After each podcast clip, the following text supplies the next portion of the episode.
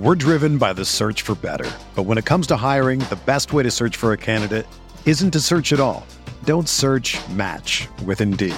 Indeed is your matching and hiring platform with over 350 million global monthly visitors, according to Indeed data, and a matching engine that helps you find quality candidates fast. Ditch the busy work. Use Indeed for scheduling, screening, and messaging so you can connect with candidates faster. Leveraging over 140 million qualifications and preferences every day, Indeed's matching engine is constantly learning from your preferences, so the more you use Indeed, the better it gets. Join more than 3.5 million businesses worldwide that use Indeed to hire great talent fast. And listeners of this show will get a $75 sponsored job credit to get your jobs more visibility at Indeed.com slash BlueWire. Just go to Indeed.com slash BlueWire right now and support our show by saying that you heard about Indeed on this podcast. That's Indeed.com slash BlueWire. Terms and conditions apply. Need to hire? You need Indeed. This podcast episode is brought to you by Coors Light. These days, everything is go, go, go. It's nonstop hustle all the time. Work, friends, family expect you to be on 24 7. Well, sometimes you just need to reach for a Coors Light because it's made to chill. Coors Light is cold lagered, cold filtered, and cold packaged. It's as crisp and refreshing as the Colorado Rockies. It is literally made to chill. Coors Light is the one I choose when I need to unwind. So when you want to hit reset, reach for the beer that's made to chill. Get Coors Light in the new look delivered straight to your door with Drizzly or Instacart. Celebrate responsibly. Coors Brewing Company, Golden, Colorado. This is Brandon Kelly, the host of Blue Wire's new podcast, Golden Goal. Messi takes everybody on. Messi has got it! From Lionel Messi to Marta to Pele, our show takes a deep dive into soccer superstars. 2 0 and is. What a World Cup for Megan Rapinoe. From Zlatan Ibrahimovic's brash confidence with the play to back it up, to Megan Rapinoe's heroic outspokenness and World Cup flair. Each episode examines a personality of the world's game. We'll dig into Maradona's Hand of God performance and subsequent downfall, the teenage trio at Dortmund that signaled the next generation of superstars, and that infamous headbutt that slung Zinedine Zidane from glory. Golden Goal Soccer Stars and the Moments That Made Them. Premiering this summer on Blue Wire.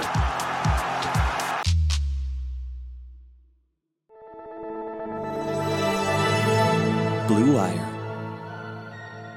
Hey, this is George Kittle, and you're listening to Candlestick Chronicles. New England sending QB Jimmy Garoppolo to 49ers. We believe we found the right guy. Garoppolo, quick pass, caught by Kittle. He dives, and he's in. Touchdown, 49ers. Kittle is gonna go. Touchdown. Yeah, you heard it there. This is Candlestick Chronicles, a 49ers podcast on the Blue Wire Network. He is Chris Biederman. He covers the 49ers for the Sacramento Bee.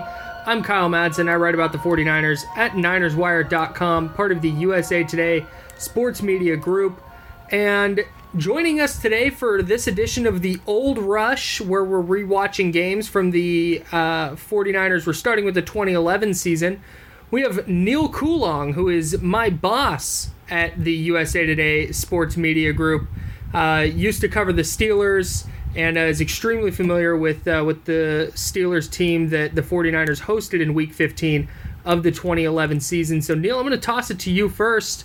Uh, how are things going uh, in the pandemic? Are are we are we staying safe?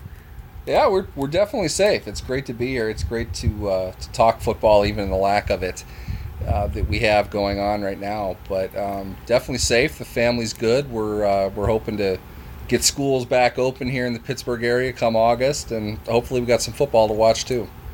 Yeah, something other than the 2011 49ers, which Chris, as we've talked about before, the 2011 Niners just haven't really aged well. from, per- from the football we're seeing now. Yeah, particularly because if you just pit them against the current version of the 49ers, it just looks like a completely different sport. And we keep saying that over and over again. But, I mean, particularly on the offensive side, there are similarities from sort of a, a production standpoint, you could make the case. But just what the offense looked like now versus, or under Jim Harbaugh versus what it looks like now, is uh, it, it just couldn't be on the opposite side of the spectrum in, in terms of creativity and, and everything like that. And this game was sort of a classic example of it. We are talking about it right before we got on here. Like, it was just a defensive game. And, I mean, if you like defensive football, it was a great game. The 49ers, right. you know, sacked Ben Roethlisberger a bunch of times. Um, the Steelers played really good defense. The Niners' offense was predictably uh, not super productive, but did was able to take advantage of a couple opportunities, or at least one opportunity in particular in the second half, which we'll talk about. Um, but I think the thing for me t- taking away from this game, it was like that was the most hyped home game going into it in a really long time. Like the 49ers were in the middle of what an 8-year playoff drought. Right. Um, and this was like you know, two teams, two teams for sure going to the playoffs. The Steelers were the number two or three seed at the time. They needed every win they could get. Um, the fact that the Steelers lost this game, spoiler alert, ended up being huge in the standings, uh, and and ultimately led to their first round exit in the playoffs, which we can also talk about. Sorry to bring that up, Neal, but um, but yeah, this game was just sort of the, the, the like the atmospheric Candlestick really stood out to me. Everybody was standing the entire game. Um, people were really excited to see that version of the 49ers back in playoff contention against a high profile opponent in the Steelers and Ben Roethlisberger Monday night. Well, and then you had then you had the power go out right before the game started, causing a 20 minute delay. And then you had another, what, 16 minute delay early in the second quarter with the lights going out again. Um, something with the 49ers and, and the lights going out uh, uh, something weird about that. But Kyle, you were there in the stands. What what was the atmosphere like during the first power outage? And did you sense it like by the time the game started, the crowd was was may, maybe had a little bit more energy than it normally would because they had been sitting through that power outage like that? Yeah, especially since the crowd of 60 plus thousand was maybe like 40% Steeler fans. Mm. Like when usually when the opposing team would come out, it would be a lot of boos, but when the opposing team came out on this Monday night, it was it was a lot of cheering. It was a lot of the the Homer hankies or whatever they have there, uh, the terrible towels. So it was about 60% Niner fans, 40% Steeler fans. Typically, when the opposing team would come out, there would be a loud chorus of boos. This time, instead of the booing, it was a lot of cheering and the the Homer hankies or whatever they have there. Uh, the a lot of terrible towels in the stands, a lot of yellow. So I, I, definitely think that helped the vibe. I think if this is a uh, you know game against the Browns or something, I, I, think I think the lights going out might have might have hurt, but this made it a little bit different. It gave a gave a even weirder vibe to an already pretty electric night. I I I don't remember exactly uh, how I was feeling as a fan going in, but I'm typically uh, when I was in my early 20s very pessimistic. and and given that the Niners are coming off a loss to to the Cardinals uh, down in Arizona, I was probably exceptionally pessimistic. Neal, the Steelers went into this game and let me let me set the scene real quick. Both teams are 10 and 3 going in. The Niners were favored by 3 points. The over under here was 37, which is super low, which didn't hit. It did not hit. It did not get there. Uh, but Neal, going into this one, the Steelers know they don't have James Harrison. Uh, ben Roethlisberger was banged up. They they what what do you remember about this Niner team in 2011 and having the Steelers go into Candlestick to face?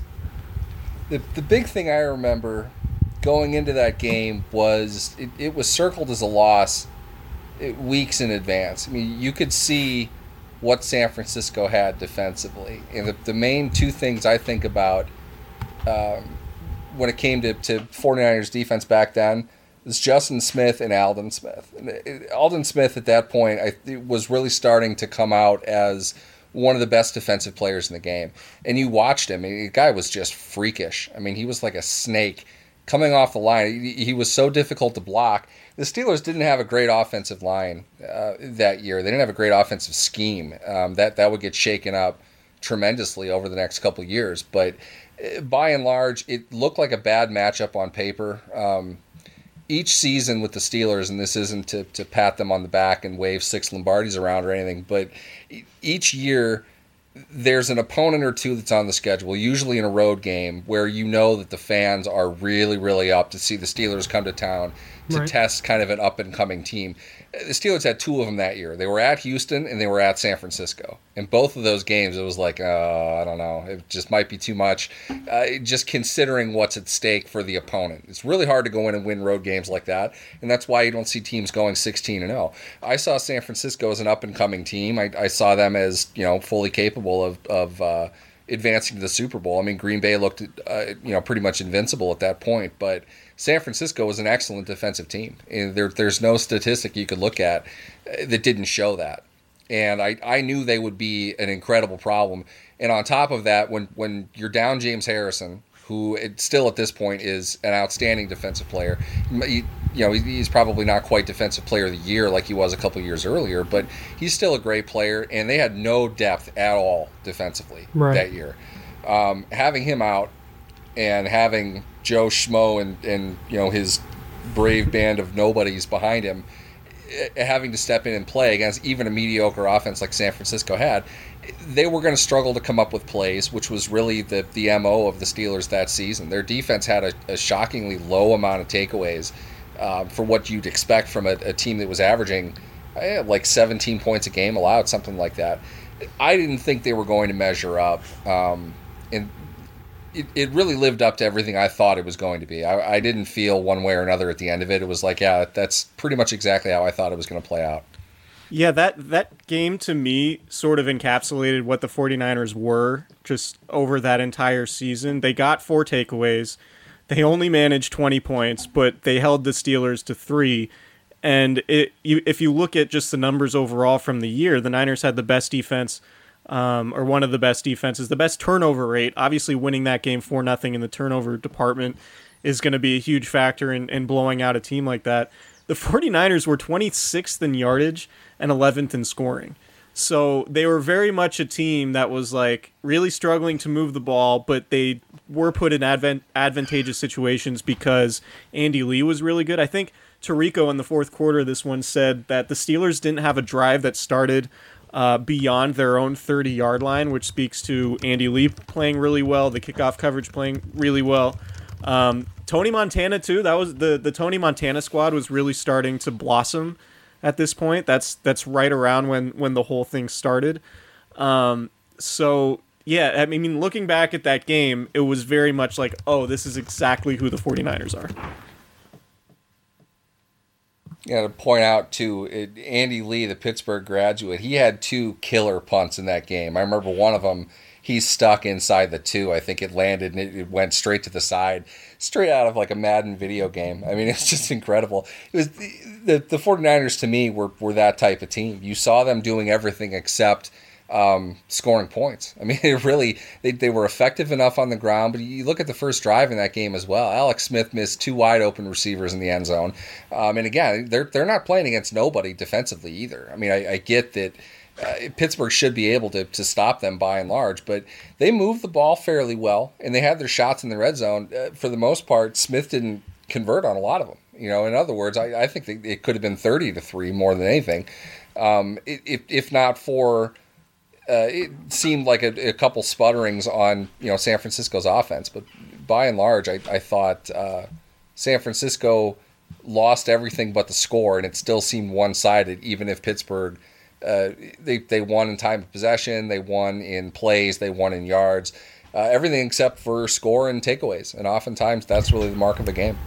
One to that point, and more of a reason this game was really just uh, kind of the quintessential 2011 49ers game they won the turnover battle in this one for nothing. That made it 35 to 10 in the turnover column for the Niners uh, at this point. Going into a or coming out of Week 15, they were plus 25 uh, in in the turnover column, which which is really just kind of how this team won games, despite the fact their offense was. Uh, Neal, you you sent us a text. It was like uh, we were talking about receivers and how the Steelers develop wide receivers really well, and and, and you made a joke that was not really really a joke that uh, the Niners had to force the ball to Michael Crabtree a lot in 2011, and that was kind of that and Vernon Davis was really the extent of, of their passing game, uh, and and they had to rely a lot on turnovers to to win games because they giving themselves short fields and uh, uh, uh, controlling the football was was how they went about was how they went about their business. But Ben Roethlisberger threw three picks in this one, but he was definitely not hundred percent. I remember he was hurt uh, pretty badly, but there are points in this game where he gets up off the ground, and you wonder if he's gonna make it. He's he's very seriously banged up. Why Neal? was the Steelers, or why were the Steelers rolling with Roethlisberger despite the fact he was playing on half a leg? I'm trying to look back and remember who the, the backup quarterback was back then. It was think it Byron still- Leftwich, and he was out. Yeah, he might Leftwich got hurt at some point in there as well. Um, Charlie My goodness. Batch, who's I think was older than I am now, they they used him with some success, without a whole lot of success. But I, I think Leftwich was hurt, and Roethlisberger, if he could play, he's gonna play. I mean, that's just the way that it's been. Right. Uh, but looking back on it, and he didn't say this after the game. He took credit for the loss. He, he didn't play well. Uh, he says those things. It's never a question of whether he should have played or not. Um, that one to me, he, he didn't look right. Um, a couple of those interceptions, Sale. He had. I, I remember one of them. I think it was the second one, maybe the third one that he threw. Um, he had Heath Miller over the middle of the field, probably 15 to 18 yards, and he, he stepped into it probably shorter than he should have, which is kind of a sign that my foot Right. isn't right. It was his plant ankle, and he sailed it. I mean, he missed him bad. Heath Miller's a pretty big guy, and he left his feet by a pretty good amount, and he didn't even get a fingertip on it. So Yeah. things like that, it's like that's a that's a technical issue. That's not a, a mistake. That that's the receiver the ball should have gone to, and Ben just missed it badly. Um, he wouldn't miss like that if he was healthy, in my opinion. Yeah, he got knocked around a couple times. Um, certainly, Smith took care of that. He made sure Ben was Yeah. was eating as much turf as he could. Uh, they, they beat him up bad, and that that's what that defense did. And that that's what they needed to do. Um, and he fumbled too. Keep that in mind. He threw three interceptions. He lost a fumble Yeah. too. I think he fumbled twice and lost a fumble. So it, it been just one of those Ben games, you know. Really, we've seen a few of those. Um, they happen probably a little more often than, than you might think. Talking to talking to the average, very pro uh, Steeler Yinzer, but it, he didn't look good. Um, and that's a real tough game. I mean, you know, you're you have to have your quarterback 100 percent to beat a team like that. It's hard Right. to do. Um, I say that knowing that they beat Eli twice as bad in the NFC Championship game that year and somehow lost that. But uh, that, that was that was a great 49ers team. They were really good. It was fun to watch. Um, like I, I I went into it assuming the Steelers were going to lose. You, you don't win them all, and cross country Monday night games against great defenses usually don't end your end in your favor anyway. So Right. Yeah, so so that game there were uh, six points scored in the first half, uh, both field goals by the 49ers. Go figure. Um, coming, the first came to end a 17 play, 69 yard drive, which is hilarious, and then uh, the next one went 25 yards over nine plays. Um, then uh, the Steelers responded with a field goal in the third quarter. They also had a missed field goal. Um, and then the 49ers scored a pair of touchdowns, one to Vernon Davis and another to Frank Gore, which we can talk about. But um, Kyle, what what were some things from the broadcast that uh, that stuck out to you? Um, what going back through it because this one is a little bit unique because it is a Monday night game and it's a it's a little bit the broadcast felt a little bit bigger than the other afternoon games that we've done uh, so far in these old rush lookbacks. I miss Jon Gruden calling football games more than I ever thought I would. Really, Yes. I did not expect you to say that. I it, well here's here's the thing like I'm not uh, with very minimal exceptions I'm not learning a lot from whatever analysis is happening. So give me something that's at least entertaining. And Jon Gruden, say what you want about him, he's wildly entertaining because he says Like I, I made the joke on, on Twitter that if Jon Gruden rated Madden players, everybody would be a 99. Right. And while it's not awesome from a I'm trying to learn something and be a football guy standpoint, as a viewer just kind of watching it back, it's like, oh man, this is, this adds a nice little touch to this game where I already know the outcome. So I I miss Jon Gruden being in my life every Monday night. Um, I miss Jon Gruden giving Vernon Davis credit for his toughness and grit because he fell forward for a first down. Um, I, I just you, can I tell you my favorite Jon Gruden line from the uh, from the broadcast? yeah, we'll we'll step on one of our categories. It's fine. Okay. Well, I think. Oh, okay. Yeah. Sorry about that. Well, all right. Um, he said, uh, and I quote: "Kyle Williams has been a guy who comes up big in clutch situations for the 49ers recently." Um, which is funny. Yikes. which is funny because that wasn't that wasn't always true. That might have been true when Jon Gruden said it because Kyle Williams was having a nice little stretch there um, towards the the second half of the season, and he had a few catches and third down conversions in this game.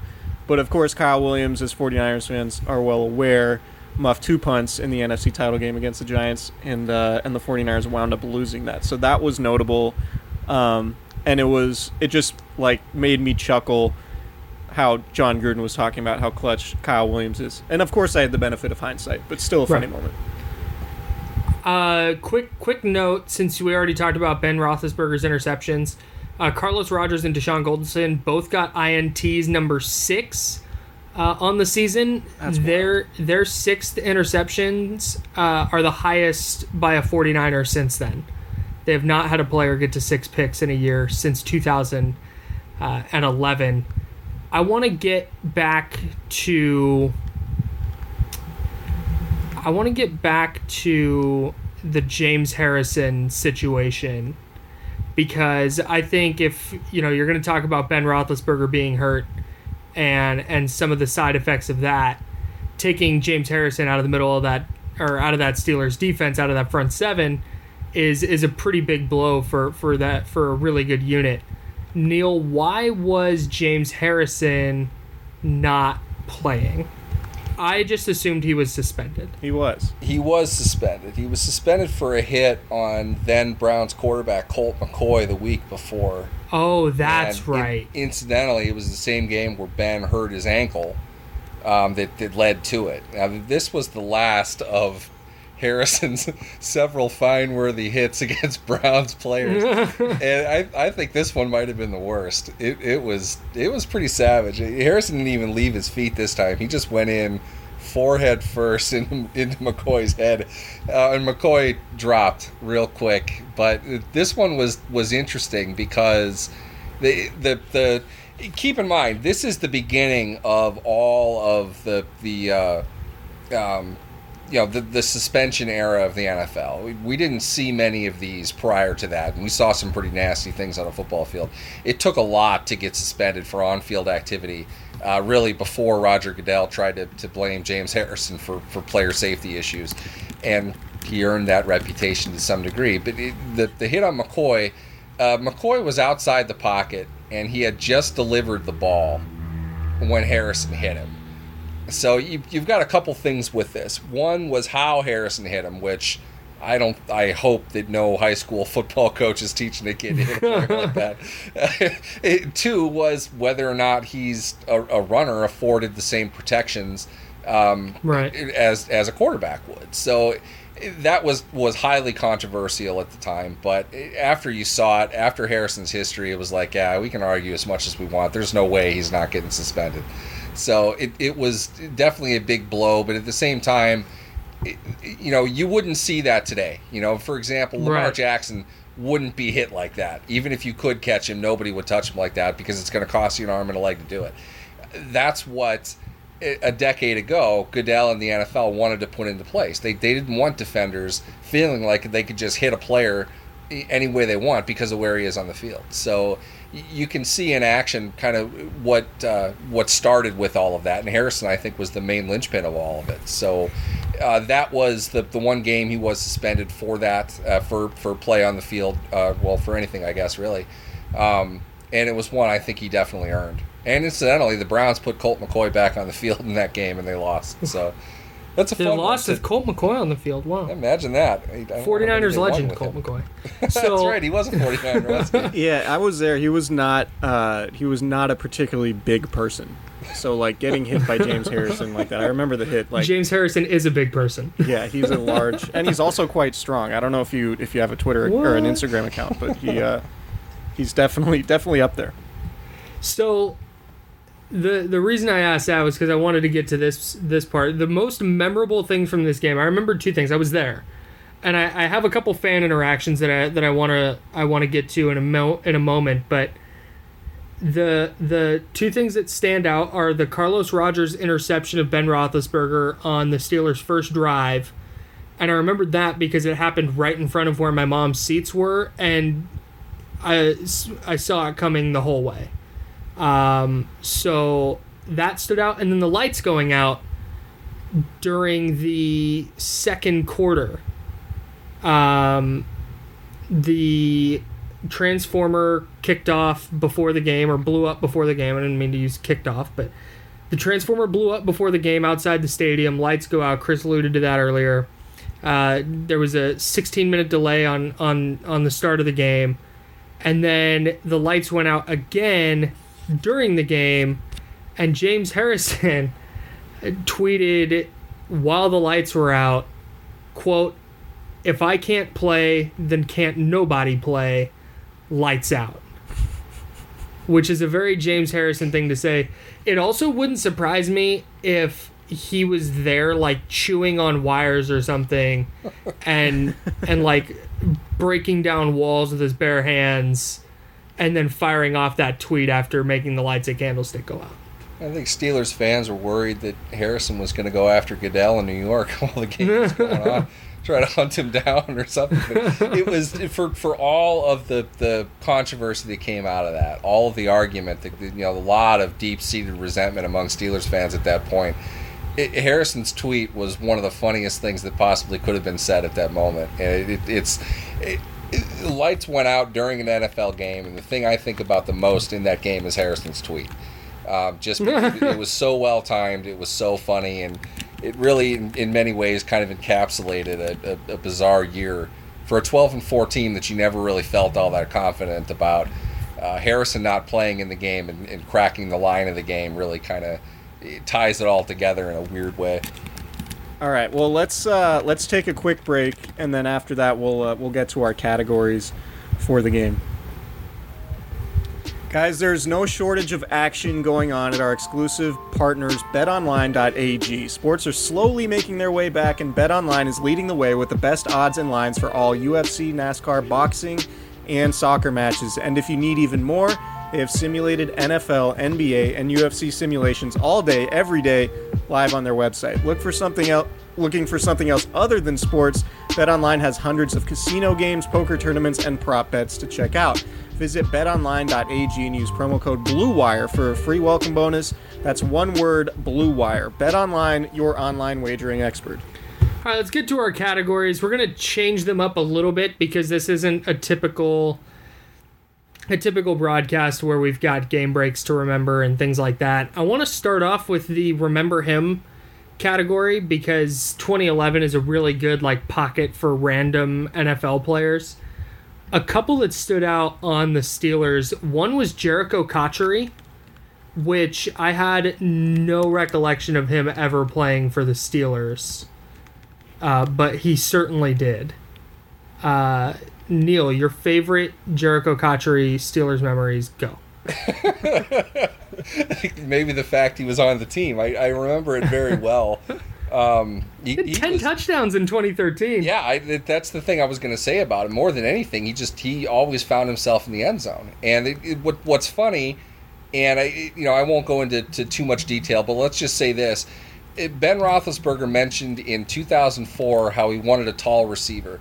Steelers fans have carried that over year after year after year. The value of a receiver on the Pittsburgh Steelers in the fans' eyes is completely dependent on how tall he is.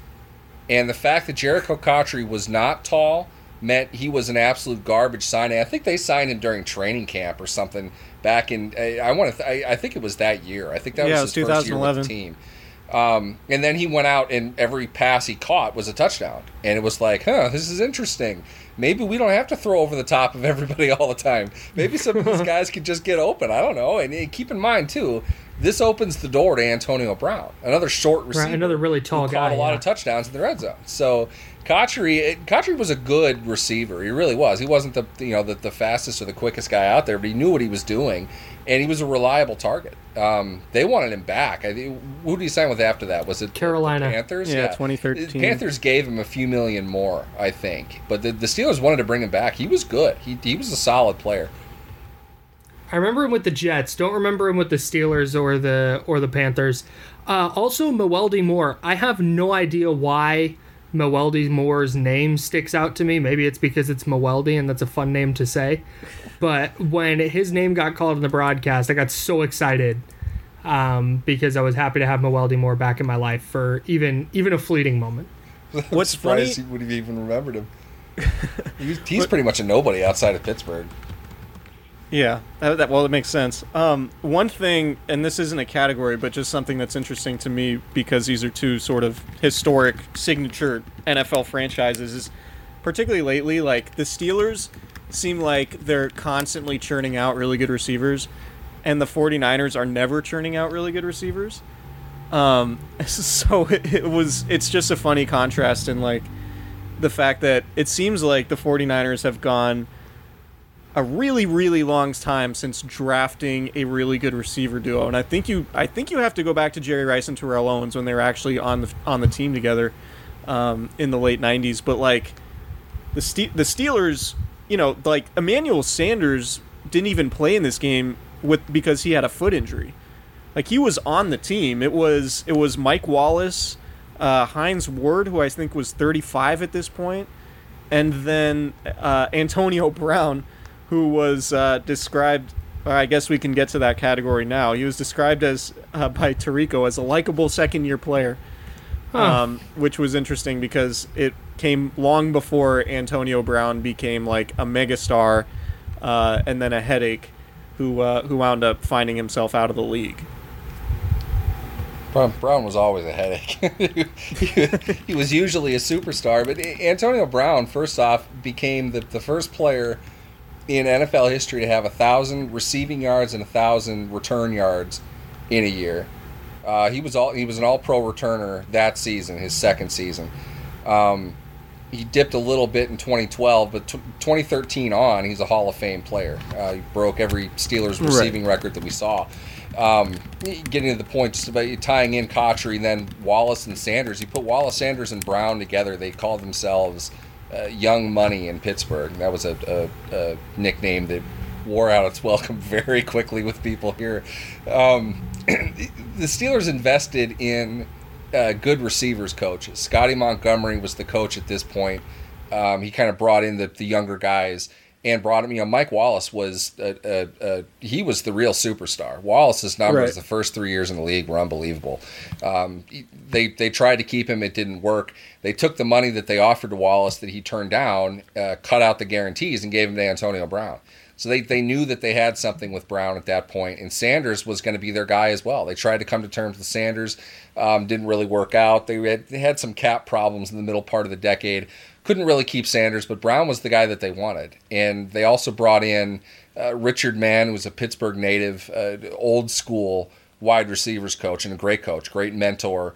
And he, he was a big part of developing all of these guys. And the scouting department the Steelers had uh, focused on a, a few traits of a lot of these receivers while kind of capitalizing on what the college game is was giving them. At that point, you've got the the rise of the spread offense in college.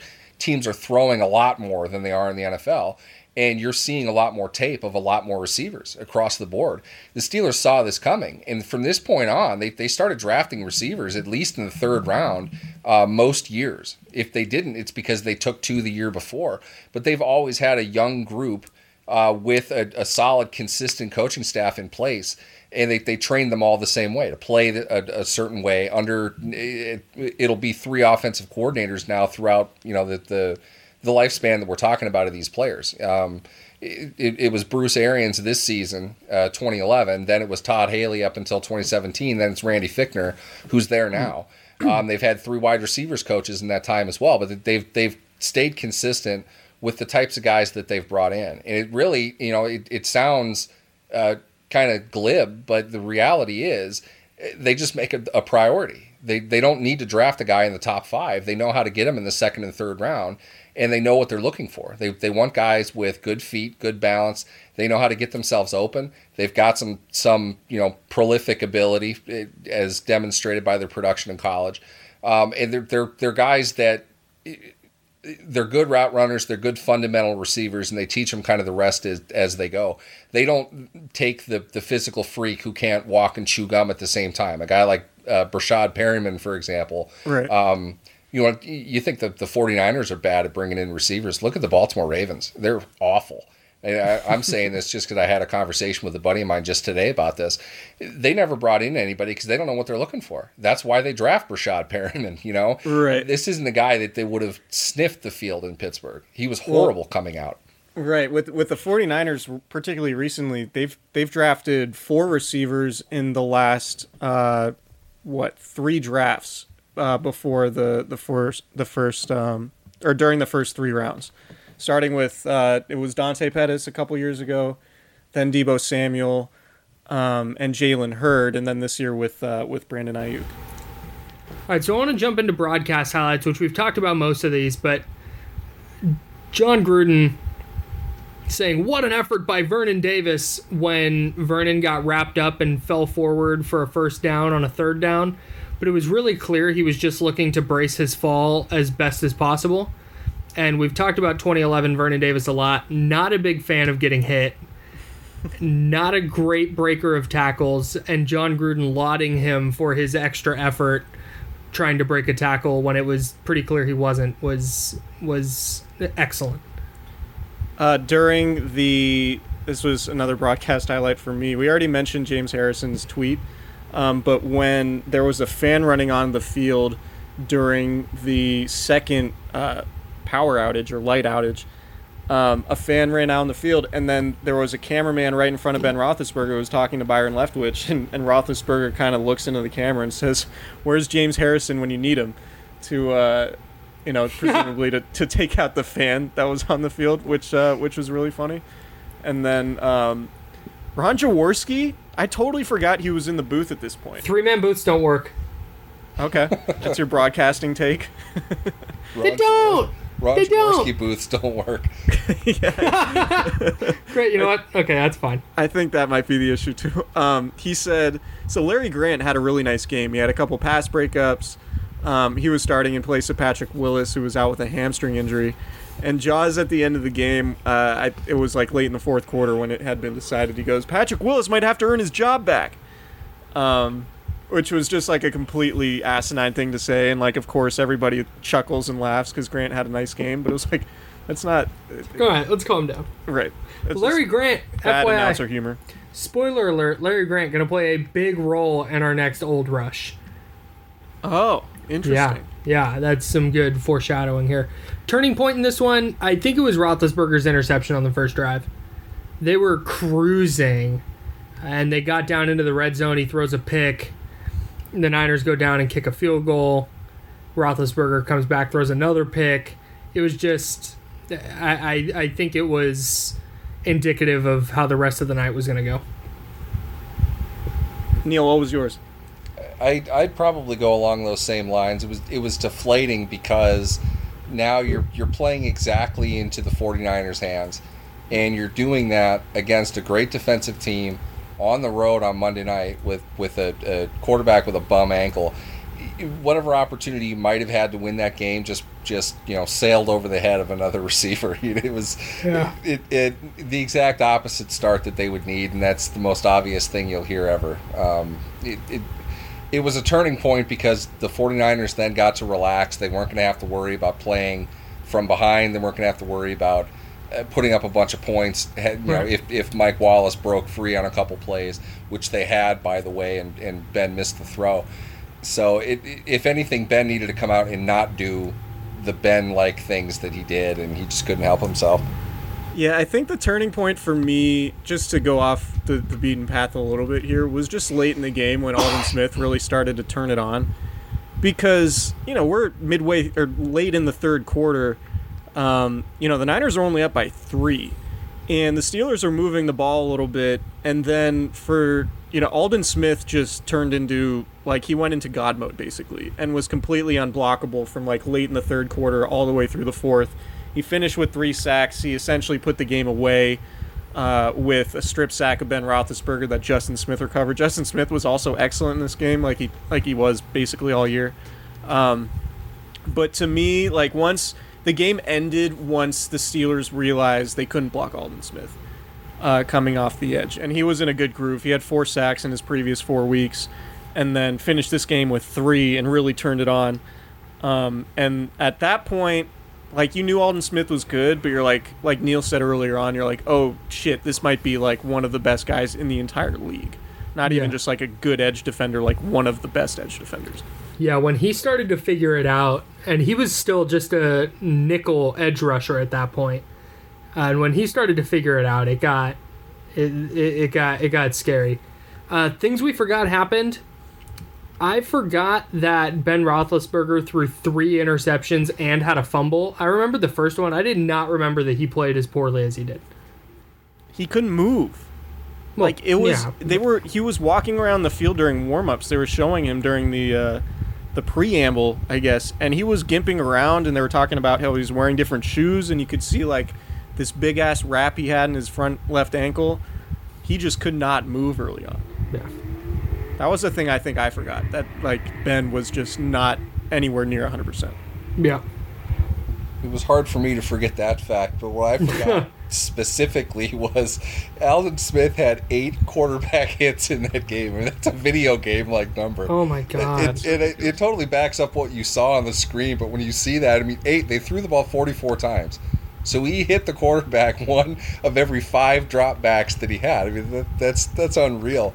And it, you, you saw it the, the entire game. He beat Max Starks almost into retirement. It, it was he, he was unreal when he was young. He was so hard to defend. And he, what what's interesting about him, I think, this game shows it too. The the evolution of the physical build of an edge rusher. You know, we didn't even call him Edge back then. You know, it wasn't the all capital Edge that we read today. he was an outside linebacker. You know, he was still the DE slash OLB traditional definition of what he was doing. He was he was just a remarkable player, and I, I one that unfortunately didn't quite live up to I think the the potential that he could have had. But just a, a memorable performance on Monday night. Yeah, they talked about um, Jaworski said something about Smith looking like a Hall of Famer. Gruden said during the broadcast that Smith, uh, like he hadn't seen an edge rusher or pass rusher in a 49ers uniform play like that since Charles Haley. Um, so yeah, the the hype around Aldon Smith was real after this one. Yeah, yeah. Gruden, what did he say? He's like, by the end of this game, he's going to be in the Hall of Fame if he keeps this up. Right. Yeah, I think that was another another good one from Jaws. Um, the the play that I didn't remember that I really didn't remember until I rewatched was the Steelers player who was flagged for trying to jump over Mike Iupati on a field goal to make it 16 to 3 in the fourth quarter. Um, and then it gave the 49ers a first down and then they scored Frank Gore's touchdown uh, to make it 20 to 3, which was ended up being the final score, of course. Um, I had forgot that happened. I didn't I didn't remember that because I was rewatching. I was like 16 to three. How did they get to 20? That's impossible. It- it's Two safeties by Aldon Smith was on the table, though. Right, right. It's interesting that you say that because Harbaugh went nuts after uh, one of their field goal attempts earlier. Yeah, he They did, you're did right. try that, and that, that that's probably what got it. But what it, it kind of spiders off into the the real kind of chinsy um, uh, uh, uh, what, what- illegal blocking penalty that they called on Frank Gore, the uh, the cut Right. block Yeah. that they got. That kind of that set a lot of wheels in motion in terms of, of how exactly you're defining that. It's supposed to be two gaps over. It was clearly only one. I wasn't sure why that was called, but it, that that stands out to me just because you, you saw that called a lot more that season, I think, than, than you had in the past. Yeah, Jim Harbaugh had a thing for arguing with refs. I don't know. I don't know if people remember I, that. I want to. Okay, let's stay. Th- let's stay there because I wanted to mention the two challenges that Harbaugh lost, and this is a good place to put those. So Harbaugh, I don't think we've seen him win a challenge yet, Chris. Not on older. We've done Rush. I five looked of it up. these? He went. He went four for 11 on the season on challenges. So the first great. one, the first one, they did that uh, roll right, throwback left to Vernon Davis, who leaked out the backside of the formation. I think they they ran that play maybe half a dozen times in 2011 and it worked every time. And Davis got run down from behind and kind of just had his route to the end zone altered enough that he just stepped on the sideline before he could get into the end zone. Harbaugh challenges it, overturned. It was maybe challengeable, but like you're getting the ball on the one. There was no have a good yeah. run game. The the thing was, I think Jim Harbaugh was just impulsive with the challenges and thought, if there's a chance this can overturn, then I'm going to take it. Because there was no definitive, like a theme for Jim Harbaugh's challenges is there's no definitive viewpoint in his favor. It seems like it was just kind of a gut feeling. And maybe it had something to do with the fact that Candlestick was ancient and didn't have these giant LED Super HD scoreboards Right. now. Uh, they had like a 32 inch TV in the corner of the end Yeah, zone. and the 49ers have like a whole coaching booth upstairs now that's tricked out with all everything they need. Probably didn't have that at Candlestick, so maybe that was part of it. But like, yeah, like challenging the play to argue that Vernon Davis was in and costing yourself a timeout and then scoring the next play from the half yard line was just a, a very, very standard Jim Harbaugh practice at that point, early in his NFL coaching career. The second one came with under three and a half minutes to go, and the 49ers ahead 20 to 3 on the Tarell Brown interception. They said that he was down on the two. He was trying to argue that it was a touchback because Brown Right. caught it, went into the end zone, um, Right. but the Niners got the ball at the at the two yard line because Brown had two feet in the field of play before crossing the goal line um, when he caught it. Right. And Harbaugh challenged that for some reason. It was He didn't, he didn't need timeouts at that point, but he really, really didn't want the Steelers with like three minutes left, down 17 points, to have the advantage of the 49ers only having the ball at their two yard line. just a weird couple of challenges by Jim Harbaugh that that needed to be pointed out. All right, offensive player of the game, Neal. I'll let you pick one for the Steelers. Uh, Chri- unless, unless you don't want to. I mean, up to Flip you. coin here. I'll, let- I'll let you figure that out. Uh, Chris, mine was mine was Vernon Davis. He had the the one yard touchdown catch, the play after the bad challenge, six catches, seventy two yards. He showed a lot of grit to get a first down on that one catch that I mentioned earlier. So Vernon Davis is my offensive MVP here. Alex Smith, by the way, eighteen to thirty one, a buck eighty seven and a touchdown. Just a prime Alex Smith game. All right. Uh, I'm going to go with somebody who didn't touch the ball once and who's not an offensive lineman. Um, Delanie Walker had a great game. He had a Give us your galaxy really- brain take here. This he had good. a lot of really good blocks. They ran the ball a whole lot of times. He just looked like I mean when they ran to hit, they they had one big run uh, to the left side, and it was largely because of a Delanie Walker block. And I thought he blocked his ass off, and because there wasn't really anybody else deserving of offensive player of the game, I'm going to the guy that I remembered for looking like he actually played really well in the Niners offense without touching the ball. And to me, that was Delanie Walker in this game. Go back and watch the game and watch watch what 46 I just does did. and tell me. No, I'm not talking to you. I'm talking to the listener. Go back and watch 46 and The tell me whether or not he had a good game. Because I thought he played really well, and he had a really good special teams tackle late that pinned the Steelers deep inside That's an their own territory, offensive like award, not a special teams award. I don't care. Shout out to Delanie Walker. Uh, Neal, who is the Steelers' offensive player of the game? I'm I- fascinated. Honestly, I, I thought Mendenhall played pretty Yeah. well. Rashard Mendenhall had what 18 touches, 89 yards. He didn't get in the end zone like the rest of his teammates did. Uh, considering the competition that he's 100, against, uh, yeah, 89 yards. Yeah. he, he made a- few guys miss on a few plays, which is not an easy thing to do against a, a front seven uh, that, that's as active as San Francisco and a back seven that, that can move anywhere on the field. They, they tackle well. Uh, he made a few guys miss. I thought he did pretty well. You know, it- all things considered, not a terrible game for him. They just, you know, they're they're behind for a good chunk of, of well, they're behind the whole game, but they're they're out by ten plus for most of the second half. Um, he wasn't going to be utilized as much as I think they had hoped to. you had mentioned before that the first drive that they had, they looked really good. He was a big part of that. I, I thought um, they wanted to get him 25 plus touches in the game. Uh, he would have been well over 100 yards for that, and hopefully get him in the end zone. That might have been a winning effort for him, and it wasn't his fault that they fell short of that. I thought he did pretty well. I I just noticed this. This doesn't really have anything to do with anything, but Ben Roethlisberger completed five passes to running backs, Mendenhall and Waldy Moore, and then five each to Jericho Cotchery, Heath Miller, Mike Wallace, and Antonio Brown.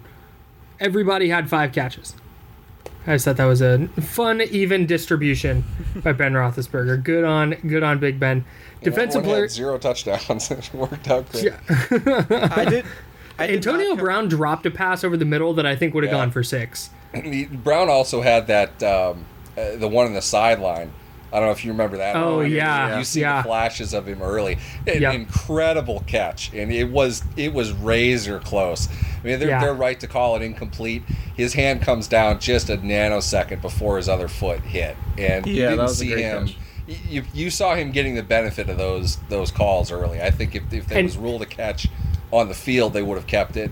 It was that close, but it would have been just a phenomenal catch. I think that was a third down ball too.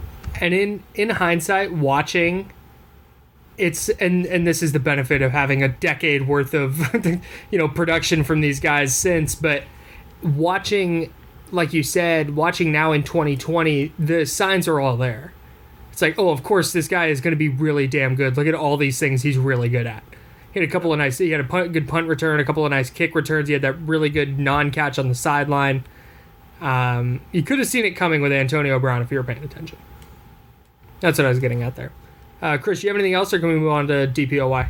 Um, DPOG. Alex Smith was bad. We should probably point that out. He's 18 of 31, 187 yards, missed at least two touchdowns. Um, he had one good drive on the on the scoring drive to Davis, which we which we mentioned, including two throws to him, and then a long screen to Kendall Hunter. But uh, not a good Alex Smith game. Just we hadn't mentioned him yet. Uh, just thought I would throw that out there. I mentioned him, but that's fine. Okay. Um, I tune defense- out sometimes. Yeah, no, I can tell. Uh, defensive, I would too. Uh, Aldon, it's it's Aldon, it's Aldon Smith for me. Ten pressures, two and a half sacks, eight quarterback hits, two tackles for loss. He's yeah. really good. Defensive MVP for sure. Yeah. Or Neal, who is yeah, the Steelers' defensive MVP? Um, if I were to give one, it was kind of a nondescript game from the defense, and they yeah. they were known for that that year. It really was kind of a team right. more than individuals. But I, I thought Polamalu did a real good job against the run. Um, didn't have to do much except kind of be around Vernon Davis when he caught the ball. He seemed to, to fall down in place a lot. give give him credit for that. I, I would probably give it to Polamalu, but it, it, just to, to note this, just because I'm laughing, it, we made a lot of jokes back in the day about uh, Steelers punter Jeremy Kapinos. I forgot he was on this team. Um, his line in that game 38 and a half yard average, one inside the 20. Andy Lee 47 and a half yard average, four inside the 20. That, I think three inside the 10 in this game. and one of them one of them was legitimately one of the best punts I've ever seen. I think it was probably about 50 yards. He put it at the 2 and that thing kicked straight to the side. Just a perfect punt.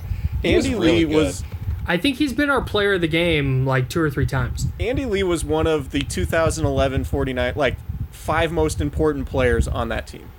That, we had in, in, a game like this, that's huge. It was absolutely huge. The Steelers yeah. had no offense anyway. They weren't going to go anywhere starting at the five. That's for sure. Right. And he we, was putting them there all game. We had this running joke with our with with my friends because the Niners' offense was so bad that Harbaugh, when he would run on third and seven, was just trying to get the ball in the hands of the 49ers' best player, Andy Lee. That's that not even the, a joke. I know that was just like it's a bad hey, we can swing field position here. uh, I do want to say that because Neal mentioned Troy Polamalu, it was just a joy to watch him play football again. He's so good. He was so much fun to watch. He's from that era. He's got to be one of the two or three most fun defenders just to watch fly around the field and, and make plays. And and I know Neal could probably go on forever, but I just want like if if you do go back to watch old games or like highlights on YouTube or something, look up Troy Polamalu because he was incredible. Anyway, moving on. Uh, MVP of the game for me was Aldon Smith. He just he was everywhere all the time, and when rewatching the game, I like usually when we do these recaps, Neal. I, I don't think you listen to a lot of Candlestick Chronicles, but usually when we recap these games, we have half a dozen, maybe ten plays that kind of stand out, and we talk about them and oh, this happened. I rem- I just watched this game, and I, rem- I there, nothing stood out as remarkable to me except for how good Aldon Smith was. So he's my MVP. First off, I do listen to Candlestick Chronicles, and everybody else who's listening should listen next time as well because the show would be much better when I'm not on it.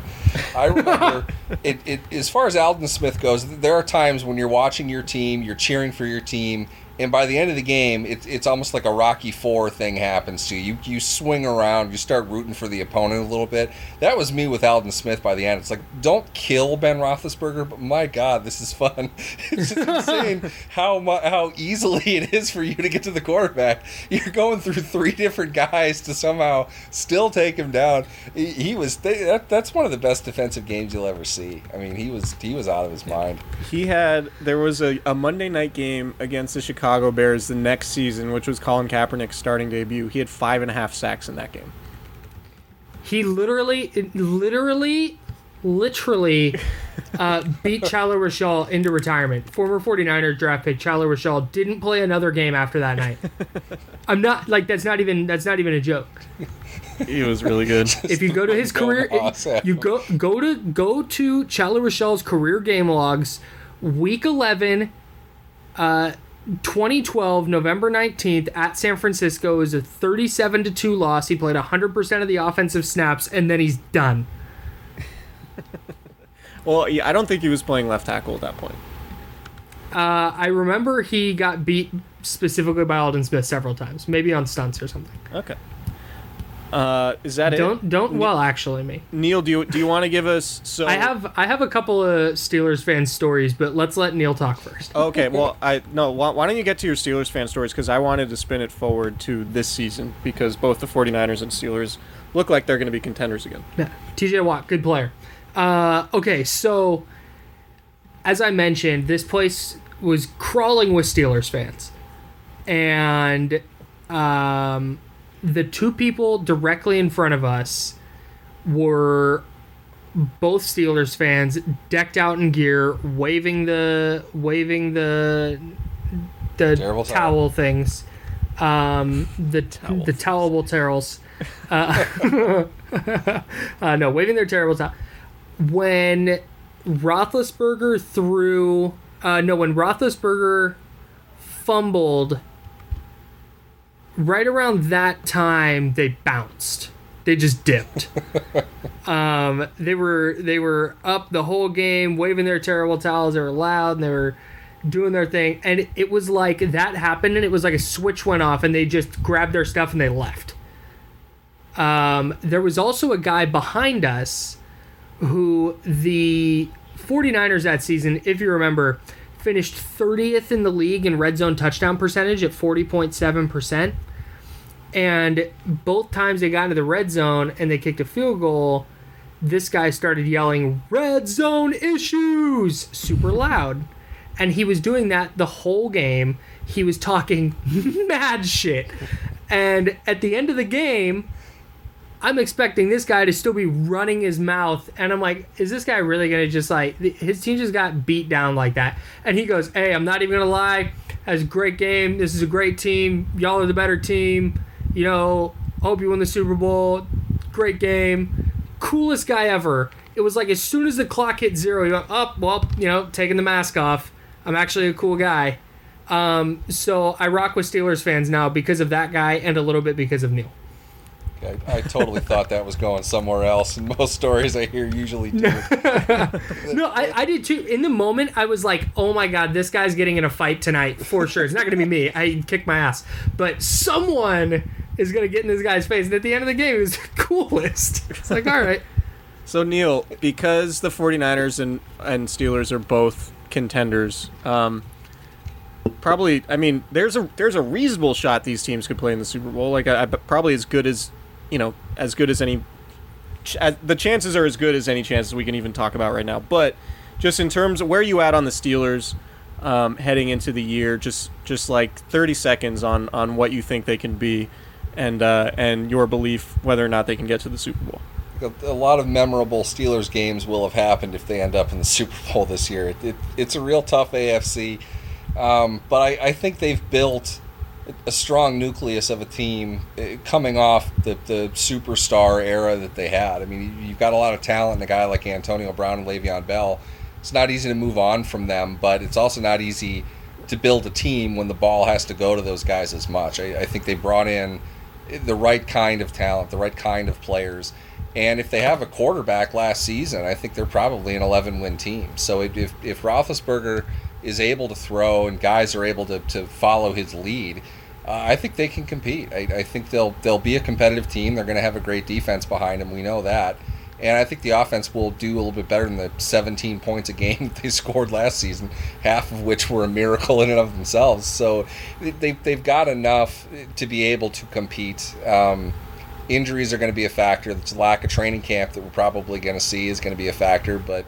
Uh, I'd, I'd bet on them winning nine, ten games this year. I think. Um, okay, if you could, uh, my final question, if you could describe the Vance McDonald Steelers era in oh, one this word, great question. What would it be? um, inconsistent, I'd say. Okay. Um, so about the same as his 49ers era. Not yeah. just for Vance, but for the team in general.